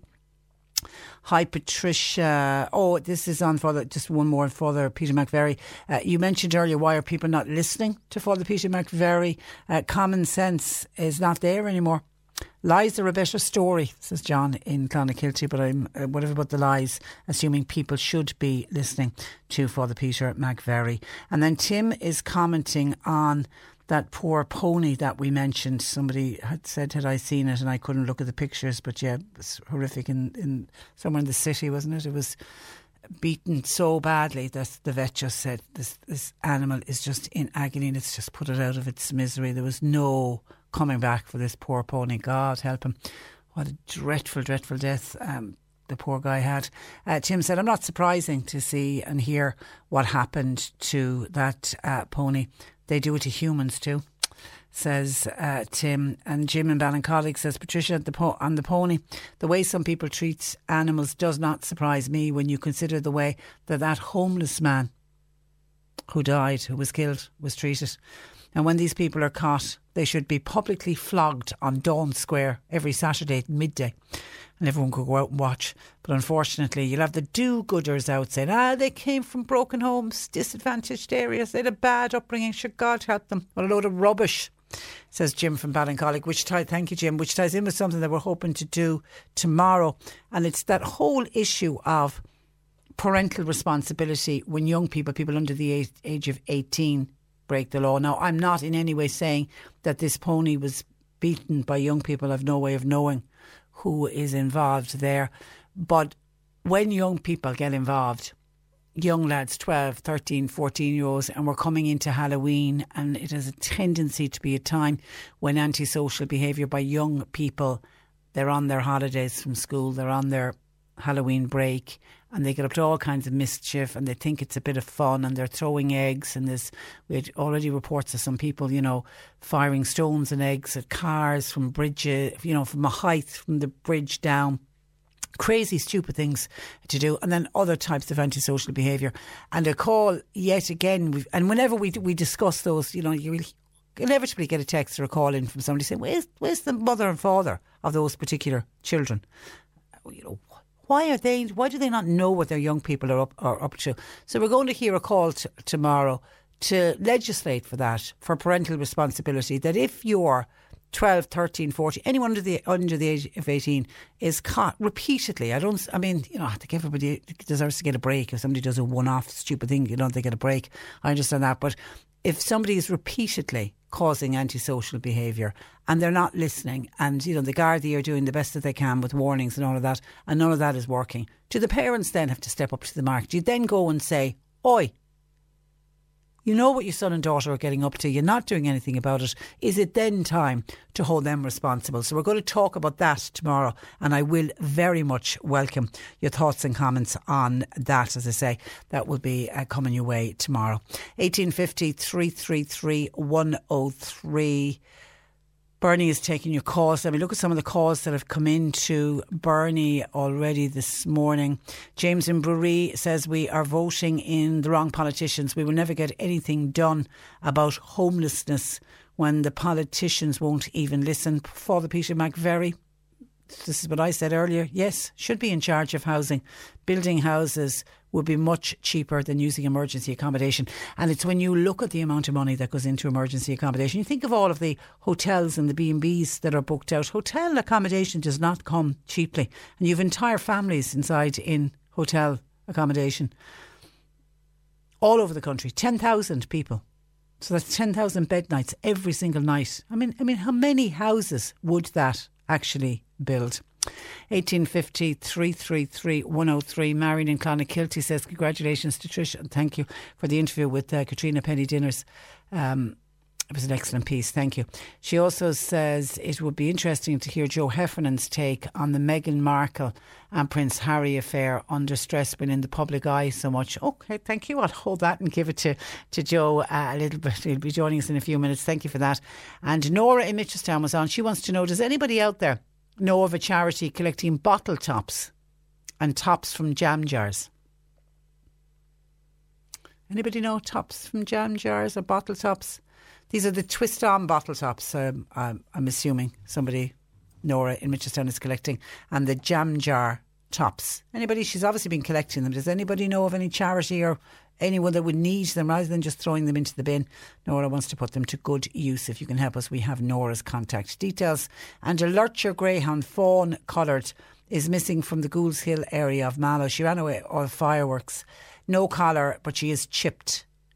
The same dog ran away last year, and it was we here at C103 uh, found her. So let's do another alert. And yes, we are back to. I heard them only last night. I heard fireworks going off. And I live with somebody in my house who's of a nervous disposition, and she nearly jumped out of her skin. It can be very frightening when you're sitting there and suddenly, oh, big bang. So people. T- and again, it's this time of year, and we're going to have it now for the rest of this week. We'll have it all across next week in the lead up to Halloween. And then there's normally a day or two after it until they've got all of the fireworks gone, bearing in mind that fireworks are illegal in this country. So if any children are out messing with fireworks, be careful, be careful because you really do. Because they're illegal in this country, you don't know what you are dealing with. So alert your greyhound, fawn coloured, missing from the Goulds Hill uh, area. Anybody spots that dog in your travels, you give us the buzz here at C103 and we will pass on the details to the owner of that dog. 1850 333 103. Bernie is taking your calls, text or WhatsApp, particularly your cheesy jokes if you want to win a cheese fondue night. 0862 103 103. Text in your jokes, please. You're listening to Cork Today on replay. Phone and text lines are currently closed. Cork today on C103. Call Patricia with your comment. 1850 333 103. And actually, I spotted this story earlier. It's making a lot of the papers. And I've just seen a WhatsApp in from uh, James, and he cannot believe that there's a family in England who are about to have their 22nd child. Is that story for real or is it a joke? It's not. It's a true story. it's a true story. It's a lady by the name of Sue Radford. She's pregnant with her 22nd child. She's 44. Her husband is 48, and they were on YouTube. I, I don't know whether they do a lot of stuff on YouTube. I know they they were on TV quite a lot at one stage. Where they they were in one of those programs, 15 and counting. They featured, that was obviously when they had 15 children. They now have 21, and number 22 is on the way. They live in Morecambe in Lancashire. Their last child was born in 2018, and at that stage, that was number 21. They said that was it, they weren't going to have any more. But they went on YouTube over the weekend. Uh, Mrs. Radford did to say, "Guess what, guys? We is having a baby, and we're having baby number twenty-two. She's coming up to fifteen weeks pregnant, and they've yet to find out what the gender of the child is yet. The baby's due in April, but they're hoping it'll be a little boy because if it is, that will give them eleven of each. They've eleven girls at the moment and ten boys. So mum is feeling like it's a little bit." It feels a little bit like a baby boy, but she doesn't know for sure uh, yet. They get 170 in child benefit. It's 170 pounds. That's the children's allowance. Um, he has dad has a bakery business, and they live in a 10 bedroomed house. I'm sure they do. Now he actually had a vasectomy when the couple were expecting their ninth child, but then for some reason he decided to get it reversed because they wanted more children, and they're now about to have their 22nd. So do you want the ages and names? I'm sure you do. The youngest baby is that was born last November. That's Bonnie Ray. Let's go from the top down. Chris is 30. Sophia is 25, Chloe 23, Jack 22, Daniel, Daniel 20, Luke 18, Millie 17, Katie 16, James 15, Ella 14, Amy 13, Josh 12, Max 11, Tilly 9, Oscar 7, Casper 6, Haley 3, Phoebe 2, and Archie 18 months. And then Bonnie Ray was coming up to Bonnie Ray's coming to her first birthday, and then the next, the last baby.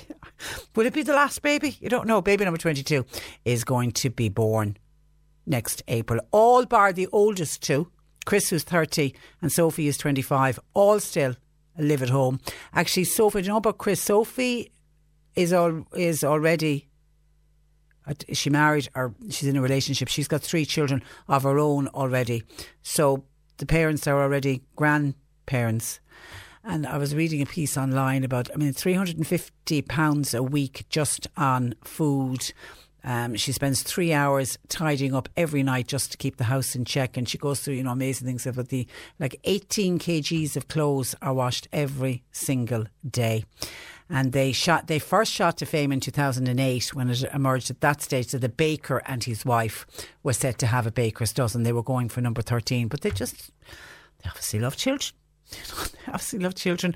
And, you know, they're, I mean, I imagine they live in a very tight budget, but he has a little business and the business seems to be keeping the family going and they use their children's allowance. And, you know, she, she admits that they use discount codes as much as possible to buy stuff. But what's really interesting, because they're so young, some, you know, I think what's catching James and James's shock and horror is the fact that this woman is having her 22nd baby.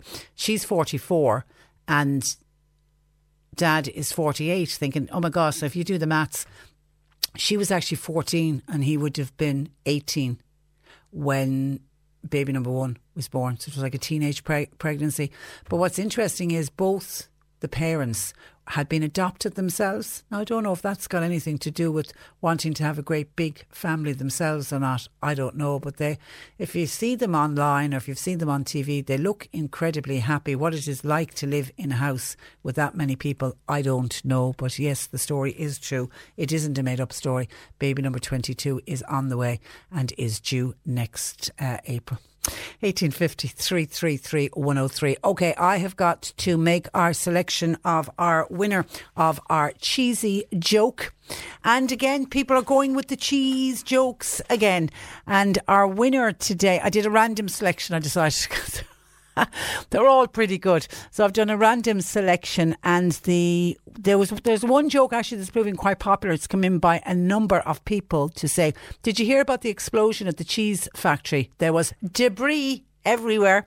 A lot of people are picking up on that one, but that's not today's winner. Is Michelle Crane in Bandon, and her joke is, "What music do cheese lovers listen to?" What music do cheese lovers listen to? Of course, it's Brie. So well done, Michelle Crane in Bandon. You have one for yourself. You and four of your friends will be heading to the Cozy Cafe. Church Square in Kinsale for a special fondue night on Sunday, Sunday the 3rd of November. We hope you have a lovely, lovely night. We have another table to give away tomorrow, Wednesday. We'll look for more of your jokes tomorrow, please. So work on those throughout the day. And similar to today, we'll open the text and the WhatsApp and give you a chance to win. It's thanks to the Cozy Cafe on Church Square in Kinsale. If you'd like to find out more about their cheese fondue nights, there's one on the 27th of October, which is this coming Sunday night. And then there's one on the 10th of November, 24th of November, and the 1st, 8th, and 15th of December. You can check it all out on their website. Their website is cozycafe.com net. Let's take a break and we're back chatting with Joe Heffernan. Cork today on C103. Text or WhatsApp Patricia with your comment. 086 103 103. And Joe Heffernan joins us. Uh, good afternoon to you, Joe. Good afternoon, Patricia. And be, we're going to talk about self esteem, but before we get to that, just a couple of things I want to mention. Firstly, an email that we I got in following last week's show, and I promised I'd mention it again. And it was just a quick message to say how much we enjoyed and benefited from your counsellor, Joe Heffernan, on the programme this morning. My mother Rose was feeling down in the dumps, and the weather was terrible, and there'd been that awful news of that poor homeless man who'd been killed in Cork City. Joe was excellent. He's such a kind voice. He lifted her spirits. Wasn't that really nice? It's lovely, and, and, thank you so much for sending that in. And that was from Rose and the family down in uh, Cobh. And I love when people take time out. You know, we, we can you, all Rose. say that someone's good, and it's just nice when somebody takes uh, time out. So thank you, Rose, uh, for that. Now, you want to give a quick mention to Alice Taylor. Yeah, um, uh, I, I kind of garbled a mention last week of that book. It's a gorgeous book. It's called And We'll All Go Together. And it was launched by Alice Taylor in Bruach na Carraige in Rockchapel. Um, the custodian of, of there, of course, is Jack Roche. Um, uh, who um, I think is the custodian of many things, Sliabh Luachra, Absolutely. fair play to him. Yeah. So it was Alice Taylor that launched it. Uh, local poet John Taylor, um, he's from Knockatlarg, and um, the poems were um, excellent, entertaining, and sometimes hilarious. Also in the book, there's a photographer in Rockchapel, um, uh, Neely Curtin, and some of the, well, all of really the photographs in the book are only, oh, I was gobsmacked with them. They're brilliant. They really are. And uh, the the book is available, I think, in local shops, but it's also available on Cocoon Press at gmail.com. That's cocoon as cocoon, cocoon press, all one word, at gmail.com. So, yeah, um, seeing as that I garbled it a bit last week. Well done. You did really well. uh, You yeah. did really well. Okay, and before we get to self esteem, a listener was on who said she would be really interested in your comments and your take on Prince Harry and Meghan Markle and the stress they're under of being in the public eye. Now, I don't know if you would have seen the interview that they gave with the documentary they made in, in Africa. I didn't, but didn't. I do know that was it Harry had a, a, a bit of a maybe well deserved rant about um, the press and the treatment of Meghan, And I also saw a headline somewhere, was it today or yesterday, um, that some days are good and some days are bad Yeah. between, is it Harry and William, is it? Yeah, his brother, Yeah. yeah, because Yeah. he, but he really opened up speaking about his own mental health, coping with his mother's death. Um, and then even Meghan opened up about the pressure she's under, you know, as firstly as a pregnant, when she was pregnant, now as a young, you know, a mother with a young baby and recently married and, you know, all that goes with that without the scrutiny of the media, the world media, and the world media telling lies about them. But it was just, it was Harry, I think, talking about his mother's death. I mean, what was he, nine? And he described it as a wound that festers and that it flares up every now and again, but it's always there. And he oh, very openly said he's going for counselling, but it just shows that when something that traumatic happens to somebody so young, it can define them for the rest of their lives. Well, it can most certainly affect them for the rest of their lives. And of course, um, you had all that sort of negative publicity before the marriage about the um, the um, uh, family um, uh, situation with, with Meghan. But to come back, um, Harry is a person. He's a man. He's um, he's a human being. He has all the feelings that all of the rest of us have, and um, bereavement, and especially um, bereavement in such a sudden, sudden, traumatic, as you said, death of Diana. Um, oh, that has to have been um, a woeful blow for a little lad of nine, trying to understand all this. And whatever about the trappings of power and wealth and all of that, he was still a nine-year-old little boy, and his mam was killed uh, in that awful crash in uh, in Paris. Um, um, bound to have an enormous effect. Um, and then uh, the and, and he blames and he blames the media. And he still blames the media. And he said every time, you know, when he walks out somewhere and he hears the cameras, you know, the click, click, click, and the lights flashing, it just he makes him think of his mother and what she went through. Well, there you are. You see, trauma has triggers, Yeah. and um, the the three things uh, that come from um, uh, in in post traumatic stress would be um, avoidance, intrusion, and hypervigilance. Now, um, uh, avoidance would be well, we'd be very kind of specific in this case, trying to avoid that kind of click click with the cameras and the press all the time. Um, intrusion, there you have it. There, uh, th- this intrudes on his life, and therefore it triggers the old trauma. So. Uh, And it also explains why he is so protective of his wife. He, Yes. he saw what his mother went through. He felt it's the reason his mother was taken from him. Yes. And he is hell bent on protecting the new woman in his life now, his wife. And that's very understandable. But they must be under, as a young married couple, you know, they're, they're not married that long. It's incredible pressure, isn't it, to put them under? Like, they, they've now decided to take six weeks out. They're bowing out of royal duties. They're actually going to the States. They're just getting the hell out of there, away from the scrutiny, just to spend time on their own, which I think is a good move, isn't it? Uh, brilliant, um, and one would have recommended that very much. Now, the thing is, I hope they can, that um, because, uh, you know, a secret location, um, can one in this world nowadays, can you keep anything um, uh, when it's such prominent people? Can it be kept um, uh, private? One would worry about that, wonder about that anyway. And um, Yeah, but I don't think the American tabloids are as bad, and the American paparazzi are not as bad as the as the English. For Fair some enough. reason. So hopefully, Fair okay. enough. Anyway, sorry, I and I- isn't it a great thing about Ireland that people of great fame and uh, and uh, very very highly profile people can come to Ireland and you know they're more or less allowed. They're left alone. They're left alone, and uh, people aren't uh, running after them and hordes of cameramen, which I think is wonderful. That's great, and long may that continue. Yeah. Okay, today we are talking about self esteem because we haven't dealt with uh, self esteem in quite some time, and it came up actually at the end of last week. So there are five building blocks to self esteem. Yeah, no, we mightn't get through all No. five, but we, we'll, there's always next week. We'll get through some of them.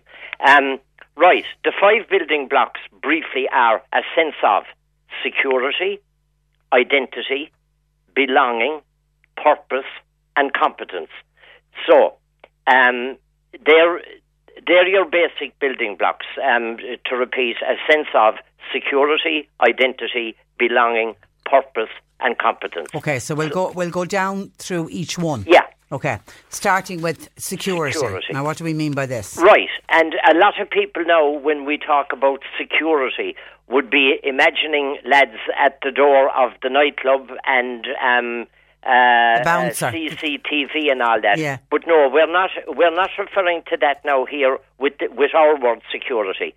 We're talking about were my personal rights respected. Um, in other words, like did I feel safe and secure in my childhood? Um, what was I communicated with and, and listened to? Um, you know that old thing we used to hear: children should be seen and not heard. Um, and of course, it doesn't work. Um, that when a child gets to the stage where they can, you know, uh, logically put together a sentence, um, uh, that they would be listened to, that it wouldn't be um, dismissed as, uh, for God's sake, like he's eight or he's nine or he's ten or something like that. Um, no, that a person, that a, a person, a child, a person would be listened to and communicated with. Uh, um, uh, now that you mention um, uh, the, the thing there ab- about um, uh, Harry and the death of his mother and all that, um, it used to be the way I think. Um, uh, re- the the regular received wisdom was the children wouldn't go to say a granny's funeral and all that, and and uh, I, I I I think the um, that that has changed and that you know a death has taken place and that the child would be communicated. Well, uh, with. yeah, any any child psychologist um, says that you have them at the at the forefront. Actually, somebody said my mother died very suddenly, forty seven years ago. It still upsets me, and I'm seventy six years of age. So there's, there's never a right time to lose to lose to, to lose a parent. There Uh, that that's for sure. The- Okay. And and you often hear about Asher, she was a great age and things like that. But whether a person was fifty or ninety, um, they're still missed. Yeah. And uh, yeah, Yeah. Okay. So so were you listened to? yeah. And then were there clear and fair rules? And I would also say, you know, rules that one was included in the making of those rules. Um, uh, in other words, like that there weren't mixed messages. That um, that something that was uh, wrong on Tuesday was okay on Wednesday, because that's just confusing, and the child doesn't feel secure when there's confusion and doubt. So, like, um, you know, if there was a certain rule, we'll say no screen time after eight o'clock, um, well then that would be discussed and clear and fair for everyone. And you stick to that. And you stick to that then. Um, yeah. Uh, because, as I say, mixed messages are very, very confusing. And the child doesn't know whether he or she is going or coming. If what's banned on Tuesday is grand on uh, Wednesday, that, that, that, that's not good. That's why you know a child will, will learn very quickly if I keep on nagging. Sure, mammy gave in the last time. If I keep this up, she might give in again. Exactly. That's why no. I'm all no means no. It's a hard one to stick to, but it's it's very, very difficult. I often told, I didn't often, but I told a story about our twins um, way, way, way back when um, there was a, a disco in Cullen. And uh, I forget now what it was they did wrong, but they were told that the sanction was there's no disco on Friday night. And um, God, they were like angels for the. We'll say now, I'm, I'm guessing, but we'll say that was Monday. And they were like angels on Tuesday, Wednesday, Thursday. Um, oh, can I do this? Can I help out with that? It was wonderful. So then it came to Friday, and can we go to the disco tonight now? And the answer was no, lads. Um, that was decided on Monday, and sorry about that. So of course, all, uh, all the jobs were left undone then, and uh, there was a frost. That was um, bad news for the weekend. But like, yeah, the the sanction was there, and and and it was there to stay. And um, I suppose it, it was a big deal for the lads, but um, anyway, there was no disco that Friday I mean, night. you can even see it sometimes. You know, when you're at supermarkets and a child is, you know, I want, I want, I want, I want, I want, I want, and you'll see some parents will really stick to their guns, but you can see some parents are just getting worn down. Yeah. And Throw the eyes up Yeah. and buy the and then, oh, yeah. for God's sake, put it in the trolley. Yeah. And then you, if you look at the child, there'll be a little smirk and thank you, mummy. and you Oh, know yeah. well the child. That's a great, you know, we'll try that one again. Ah. Okay, so um, was I supported more than criticised? Absolutely. This is one I think that often comes up when, when, when we discuss this Yeah. with people who went to school in a different era where there wasn't as nice teachers as there are around today. Yeah. And some will talk. I mean, I would have over the years talking to people in their 50s, 60s, 70s who can still remember a cutting remark from a nun or a teacher or a put down, a It comes criticism. up all the Yeah. time. Um, uh, I, not that I would name names, of course, like, but I mean, uh, certain teachers, um, I would, I, they would come up in in my office, um, and uh, the person speaking with me might be, we'll pick a number fifty, and they're talking about when they were in the national school, and they remembered the day that such a thing was said, and um, they can quote it and uh, it still affects them. They're still angry, confused, and upset by it. So words do matter, and it's so important that a child would feel more supported than criticised. Um, and of course, uh, as well as teachers, that goes for parents, that parents would um, be supportive uh, much more so than critical. Now, I suppose there are times, like the thing I mentioned a while ago, there are times you have to kind of, uh, uh, you know, be um, consistent and say, um, no, um, uh, you're you're not. Uh, the disco is out tonight. But the thing about it is that wouldn't be in a critical uh, way. It wouldn't be. Um, There's a reason for it. uh, yeah, and, and, and it wouldn't be uh, accompanied by any kind of uh, derogative remark. But um, yeah, uh, parents can um, at times, um, and some parents um, can be quite unsupportive and critical, and of course that sticks.